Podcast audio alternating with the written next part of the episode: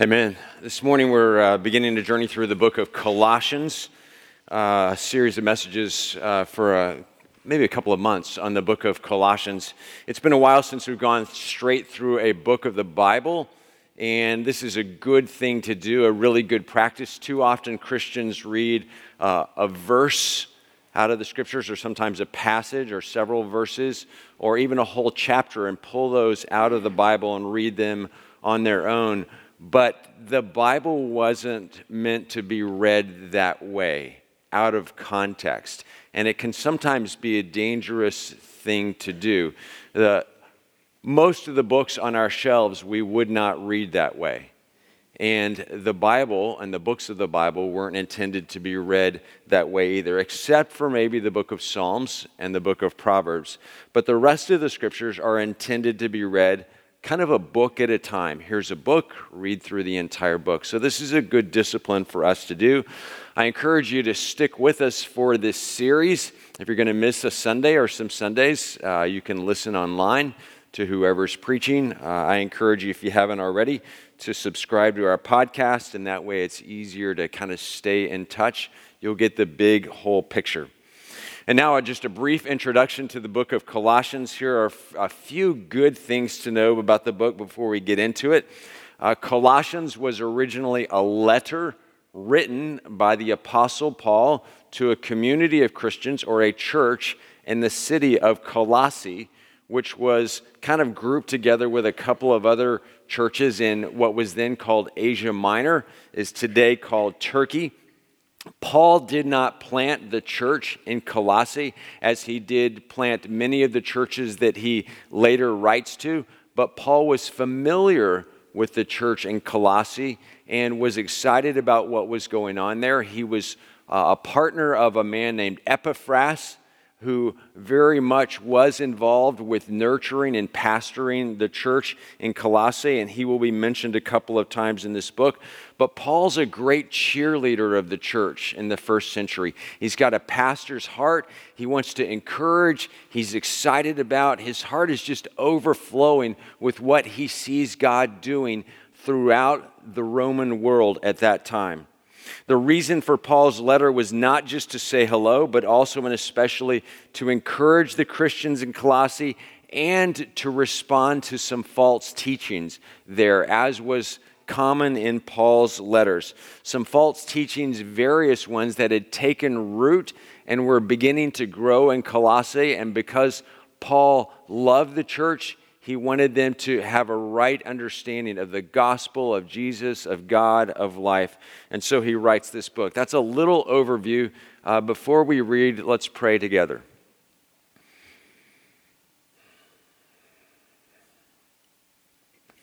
God, help us to be fully attentive to your word, to your will, and to your way, to you. Give us hearts that are good and receptive soil to receive the words and your word. Give us eyes that can see, ears that can hear. I pray and ask that as my words are true to your word, may they be heard, ingested, held on to. If my words in any way deviate from your word, may they be quickly forgotten. We pray with gratitude and hope in Christ the Lord. Amen. So, reading from the book of Colossians, chapter 1, verse 1, listen closely. This is the word of God. Paul, an apostle of Christ Jesus, by the will of God, and Timothy, our brother. And this was Paul's normal way of starting a letter in that day to identify oneself as Paul does, not only who he is, but why he is writing and what his calling is. He had been called by God to be an apostle, and we talked last week as we saw in Acts chapter 1 and 2 how an apostle is someone more than a disciple. An apostle is someone who is specifically sent or sent out, who goes as a messenger, as a bearer of Christ. And this was Paul's calling, and this was not his calling by his own will, he says, but by the will of God.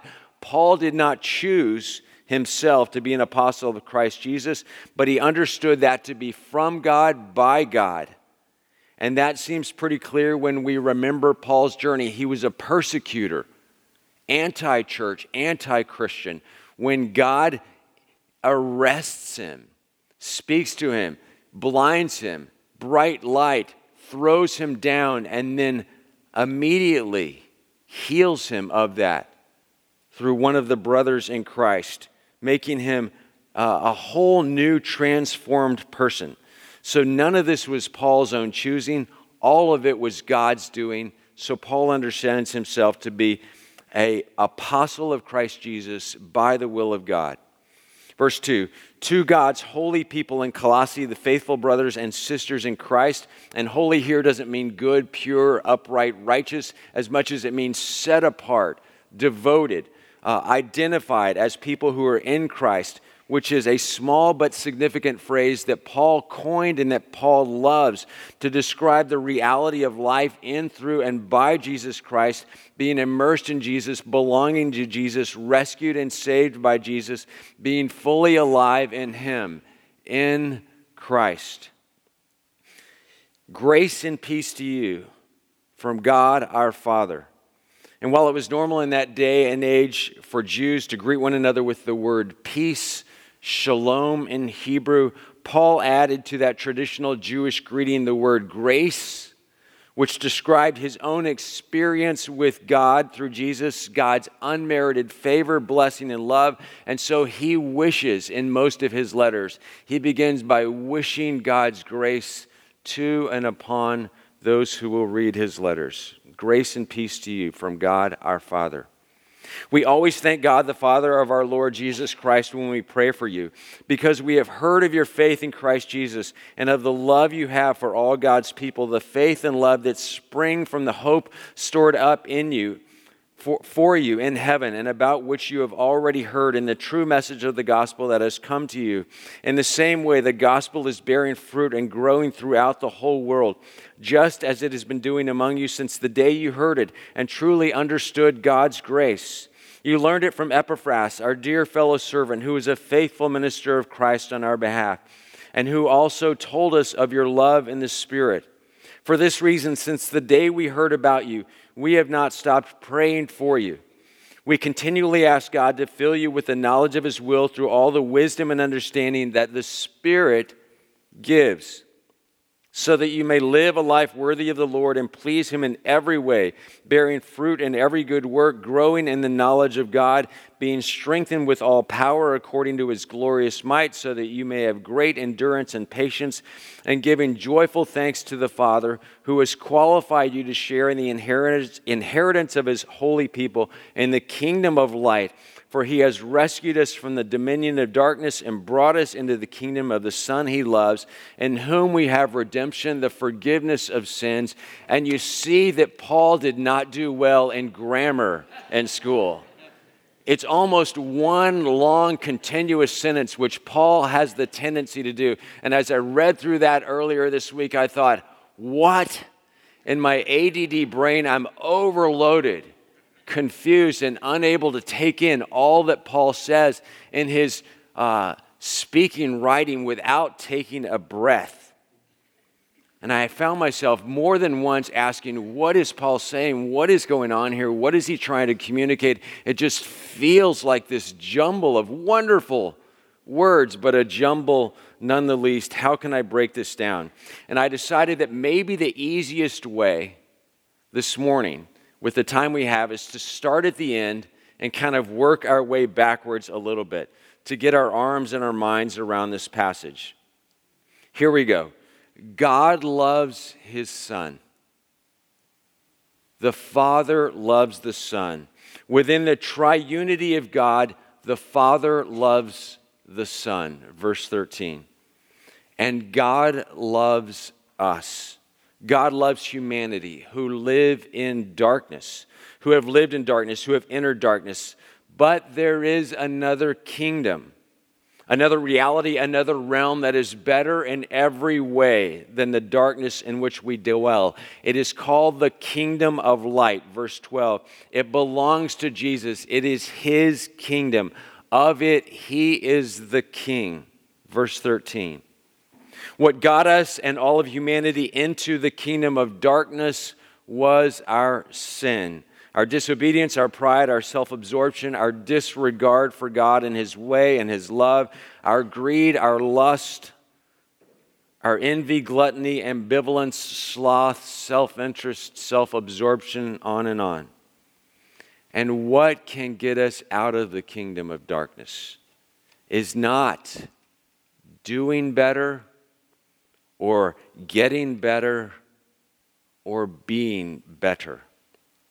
We are not capable of getting good enough, being good enough, becoming good enough. We are too far gone. Our record is too long. The depth of our depravity is too deep and too wide, infecting all of our thoughts and motivations. We cannot extricate ourselves from the kingdom of darkness, which we tend to choose over and over anyway. We cannot free ourselves from the chains, liberate ourselves from ourselves the hold that sin has on us is too great. The charges are too many. The only way out, and there is a way out, the only way out is through forgiveness. The forgiveness of sins, 14, which is our redemption. And that redemption, the buying back, the exchanging of one thing for another, the bad for the good, in this case, the giving of a new, pure, holy, unblemished life for blemished lives comes through Jesus. Verse 13, Paul declares. God has rescued us from the dominion of darkness and brought us into the kingdom of the Son he loves. God has done that already.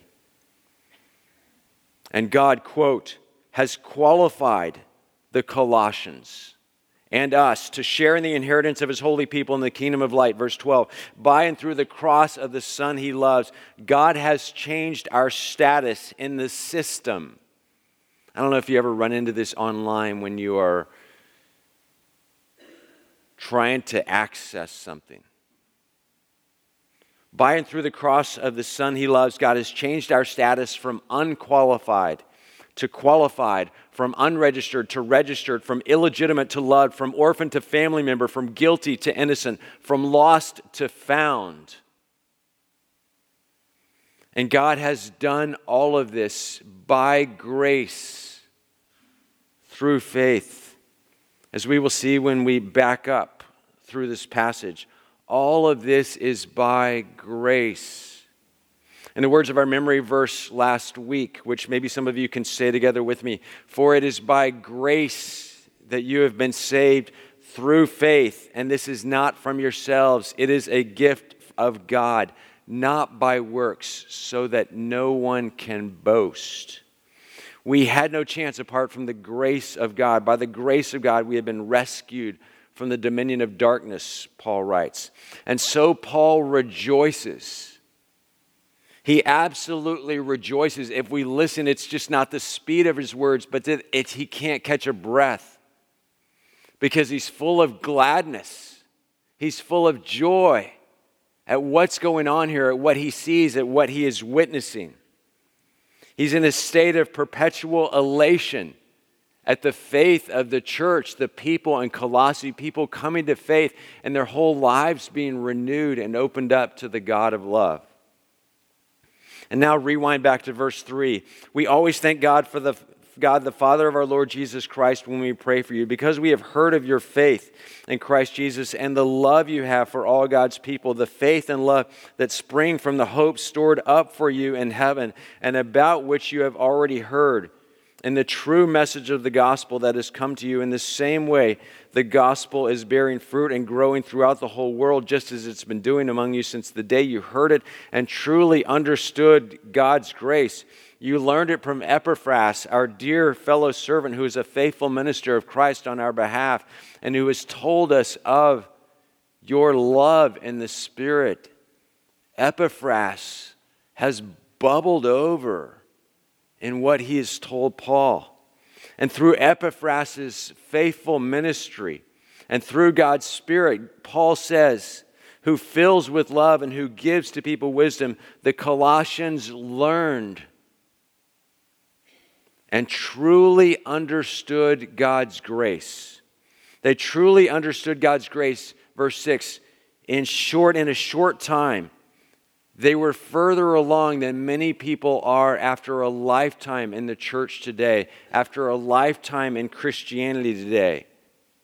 People who believe still in the church that Christianity or churchianity or religion is about good works, about being good, becoming good enough, and so pretense and pride and earning God's favor and becoming worthy of God's love. The Colossians already had what we might consider religious options all around them. They were surrounded by false gods and false deities that demanded obedience and offerings if those gods or idols were going to bless them. And that was no gospel at all. That was religion by good works that ends up in pride, that ends up in an endless cycle of never being good enough, but trying nonetheless. But the Colossians had come to understand that God loves people just the way they are and not the way they should be because they will never be the way they should be. And God loves us not the way we should be because we will never be the way we should be, but as we are. That's the gospel of grace. There should be cheering now.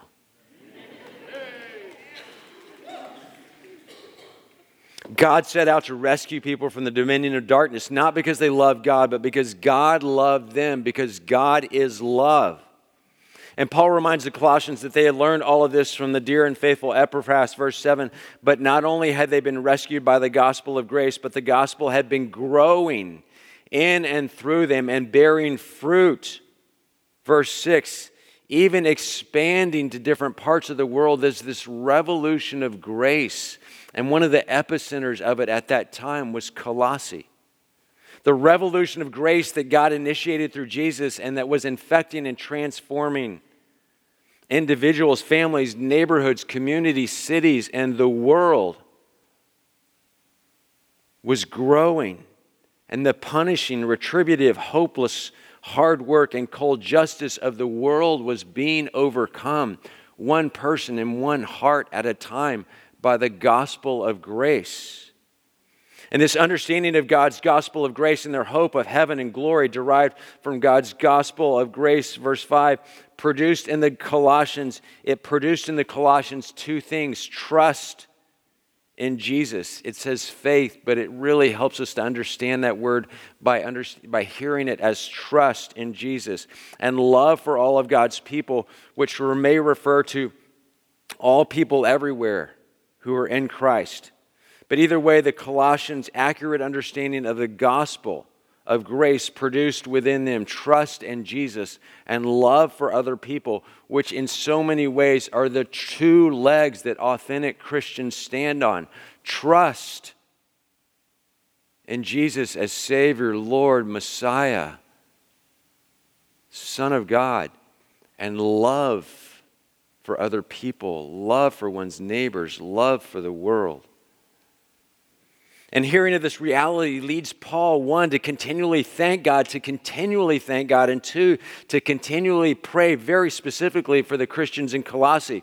Verse three, we always thank God the Father. We always thank God the Father and our Lord Jesus Christ when we pray for you because we have heard of your faith in Christ Jesus and the love you have for all of God's people. Verse 9 Since the day we heard about you, we have not stopped praying for you. We continually ask God to fill you, dot, dot, dot. Paul's opening and continual disposition is one of gratitude. He thanks God for what God has done and is doing and will do in the lives of the Colossians. And for the Colossians, Paul thanks God for Jesus and for the Spirit.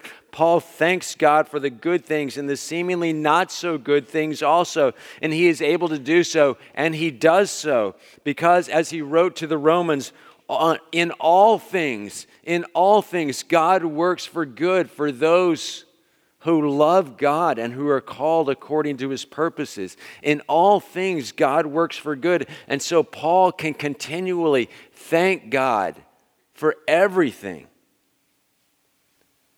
Imagine being able to get to such a place in your perspective and in your life and in your activity. It feels like, to me at least, this is my experience, it may not be yours, that I'm so rarely grateful, even though I'm immersed in blessing. The world in which we live, Madison Avenue, everything we see and hear says, get more. You don't have enough. Be more. You're not enough. Grow, expand, achieve. And we forget the abundance and the breadth and the depth of God's grace in which we are already immersed.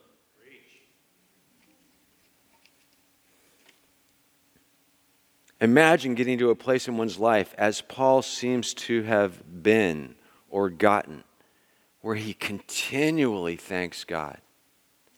Continually. Joyful gratitude we see in Paul is the natural disposition and a fundamental characteristic of a person who is in Christ. Some have even suggested that gratitude is the primary characteristic of the Christian. M. Scott Peck suggested years ago that gratitude is so interconnected with salvation that it is, quote, like salvation, or clearly an indicator of salvation. And in literally every chapter in the book of Colossians, as we go through it, we will see Paul encouraging the Christians in Colossae to be thankful. To be thankful. It is a disposition and a practice that he has come to experience by God's grace, because of God's grace, that he encourages in them as a way of life. And in his joyful gratitude, Paul writes of four things that he continually prays. In other words, asks of God for the Christians in Colossae. One, that they might be filled with the knowledge of God's will through all the wisdom and understanding that the Spirit gives. Two, that they might live a life worthy of the Lord and please him in every way, bearing fruit in every good work that they might, three, be strengthened with all power according to his glorious, glorious might, so that they might have great endurance and patience, that they might be filled with God's power, his spirit. And four, that they might give joyful thanks themselves to the Father who has qualified them to share in the inheritance of his holy people in the kingdom of light. And now, with those four up on the screen, I'm going to go out on a limb and say that most of the ways that we pray for one another, because most of the ways that we pray, pray for ourselves and request prayer for others, have to do with either our or another person's health, physical well being, or otherwise well being or safety. Or two, good fortune in the realm of one's job or career or school or finances or family. I'm going to say that again. Most of the ways that we pray for other people, because most of the ways that people ask for prayer from us, and really most of the ways that we request prayer for other people, are for one's personal health or physical well being or safety, or two, good fortune in the realm of one's job or career or family or finances. But notice how Paul and his co workers in the gospel pray. Notice how Paul prays in contradistinction to the ways that we so often pray. First, that they might be filled with the knowledge of God's will through all the wisdom and understanding that the Spirit gives. John Calvin wrote in his Magnus, magnum opus, the Institute of the Institutes of the Christian Religion. He began by saying, that all sort of wisdom is wrapped up first in the knowledge of God and the knowledge of self. And then he goes on to say, really, you can't know yourself until you know God. So the beginning of all things is the knowledge of God. And in an age of the internet where we are just drowning in information in our pockets, on our phones, Paul's encouragement and prayer that people know the will of God, that they have knowledge of God's will, is more important than ever. We are smarter and more educated and have more access to information than we have ever been, and yet the world does not know God, much less know God's will. And when we do think or show an interest in knowing God's will, that interest is God, show me how to navigate this particular path I am on. When the scriptures talk about God's will being loving God with all your heart, mind, soul, and strength, loving your neighbor as yourself, loving your enemy, giving generously, becoming a person of grace, extending mercy, caring for the poor. God's will is right there. Paul wants the Colossians to be filled with a knowledge of God's will.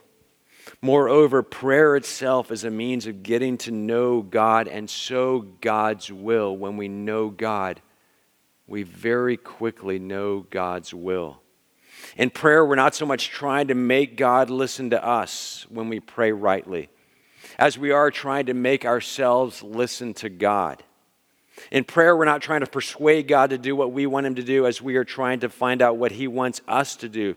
It so often happens that in prayer, we are really saying, Thy will be changed. When we ought to be praying, Thy will be done. Is it true? Therefore, pray yourself and ask God to fill God's people and to fill yourself, oneself, with a knowledge of God's will. And to have that drive oneself, lead. And then Paul says, Paul prays that the Colossians might live a life worthy of the Lord and please Him in every way, bearing fruit in every good work. His prayer for the Colossians was to be filled with the knowledge of God is not an end itself. Paul's prayer that they be filled with the knowledge of God and God's will was not an end in itself. Its purpose was not to be smart, to be educated, to get a degree, to have letters after one's name, though there's nothing wrong with such things. But the purpose of the knowledge of God's will was so that a person might live a life that was worthy of or that reflects the goodness and the glory of God in every way. And two, so that a person knowing and understanding God and God's nature and God's character and God's heart and God's will will bear fruit in every good work so that he or she will be a vessel of God's love, will multiply God's grace in Colossae and San Mateo, will be the hands and feet of Jesus, will do, as Jesus said, even greater and more numerous things than Jesus did by his power and by his grace and by his leading. Dare to pray for others that they might live a life worthy of the Lord and please Him in every way, not in order to be loved because they are loved, not to become a recipient of God's grace, but because they already are and are filled with God's Spirit. Dare to pray for others in that way. Number three, pray that people might be strengthened with all power. In other words, from God's indwelling spirit, so that they might have great endurance and patience. Pray that one another, that the Colossians, that the San Mateoans might be filled with God's power, strengthened so that they might have great endurance and patience. And here Paul uses two Greek words that have very similar meanings when they are used apart. But when they are used together, their meanings are distinct. The first word here, translated endurance, means not only the ability to bear things, but the ability in bearing them to overcome them. It is a conquering patience. It is the ability or the gift to be able to deal triumphantly with anything that life can throw at us. The word translated patience is often translated long suffering, and it refers to patience with people.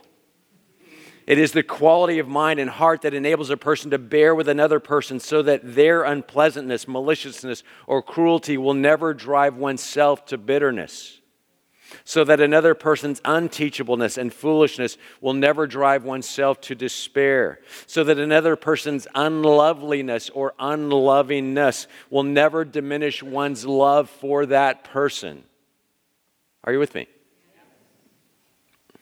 Patience.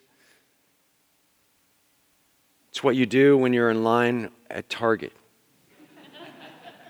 and the checkout counter. It's, what, it's that thing that you need, and you know that you need it, don't you?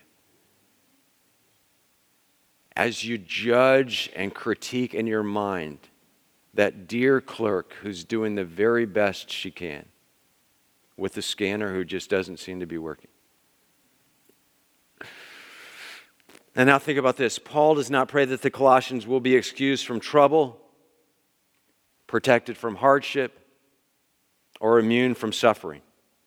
That is not necessarily the Christian life. Jesus said, In this world you will have trouble. Guaranteed. God does not promise us a life free of hardship. That's not the way of Jesus. God does not promise that all of our ailments will be healed. That is the health and wealth gospel or health and wealth lie. God does not promise us success in er-, every area of our lives. That is the prosperity gospel or the prosperity lie. But God does promise to make us strong in heart and mind that we will be able to endure and overcome and persevere and bear with and love all the way. And that is what Paul prays for the Colossians. And again, I forgot to note at the beginning, Paul is writing from prison, where he himself is enduring with an attitude of gratitude. God did not spare his own son from temptation and persecution and all manner of hardship and suffering but the Father supplied the Son with the spiritual resources to endure and to do so with love. And those same spiritual resources or that same grace are available to you and me today. Pray that people might be strengthened with God's power so that they might have great endurance and patience. Amen. And then Paul finally prays in his opening section of remarks that the Colossians might give joyful thanks to the Father who has qualified them to share in the inheritance of his holy people in the kingdom of light. And Paul has experienced great joy himself and overflowing thanksgiving for the grace of God in his life, so much so that he prayed that his brothers and sisters in Colossae might do the same, might have the same, that they might have the same experience because they have been qualified to share in the inheritance of God's holy people in the kingdom of light. The tense is clear. They did not qualify themselves. Someone else did that for them. The Lord had done that for them. They are simply recipients. Think also, a person does not earn an inheritance, do they? An inheritance is given. And the Christians in Colossae had been given everything in Christ, whom we will see next week in the verses that follow immediately this passage. The supremacy of Christ in everything and every way. It was hard to start in these sort of complicated, long winded, convoluted words of Paul in his introduction to Colossians. It was so easy, and I was so tempted throughout the week to just jump to verse 15, where all of the good stuff and the glory and the supremacy and the sufficiency of Jesus is described in great detail, overflowing by the Apostle Paul. Paul points to that now, though, in this first section, as the inheritance that we have been qualified by someone else to receive, and that we will in Jesus Christ. And notice that Paul doesn't pray any of this for the Colossians in a crisis situation. There's no real crisis. There are these misbeliefs that are starting to take root in Colossae, but no major crisis. Paul is praying for this as a part of the regular rhythm of his joy and concern and hope for other Christians. This is regular maintenance prayer that Paul was doing with the Colossians. This is how we can and are called to pray for other people all of the time. So much of our prayer lives consists of saying, I'm praying for you, I'll pray for you, you're in my thoughts and prayers. But clearly, Paul does something different and more than that, and more specific than that. And I think one of the things that we get from this introduction, this greeting from Paul, is encouragement to pray in the same way for one another as Paul prays for them. So much of our prayer lives are casual and unintentional. God has given us the resources and a knowledge enough of God's will to pray in fuller ways for others. So, my encouragement to you, for you, for us as a body, is to do that in our lives and to incorporate such types of prayer as Rod did this morning in praying as we sent out the students. We're not praying only or merely that God protect them or that God give them a rich experience, but God give them the resources to endure and to be patient to learn, to grow, to be witnesses, to be manifest, to express joy, to live in abiding gratitude. Come what may. Come what may. And we trust that good will come because we are children of the King. Let's pray. Thank you, God, for transferring us from a kingdom of darkness to a kingdom of light, already done before we even knew it, almost apart from ourselves, wholly by your grace, made real for us through faith, applied to us through trusting Jesus and through loving one another as you have loved us. Fill us with this sort of gratitude with which you filled Paul and that he exhibited with great joy. Forgive our ingratitude. Make us as a people grateful in all things. And remind us, prompt us, encourage us by your Spirit to pray in the way of Paul that your kingdom might come and your will be done on earth as it is in heaven. Amen.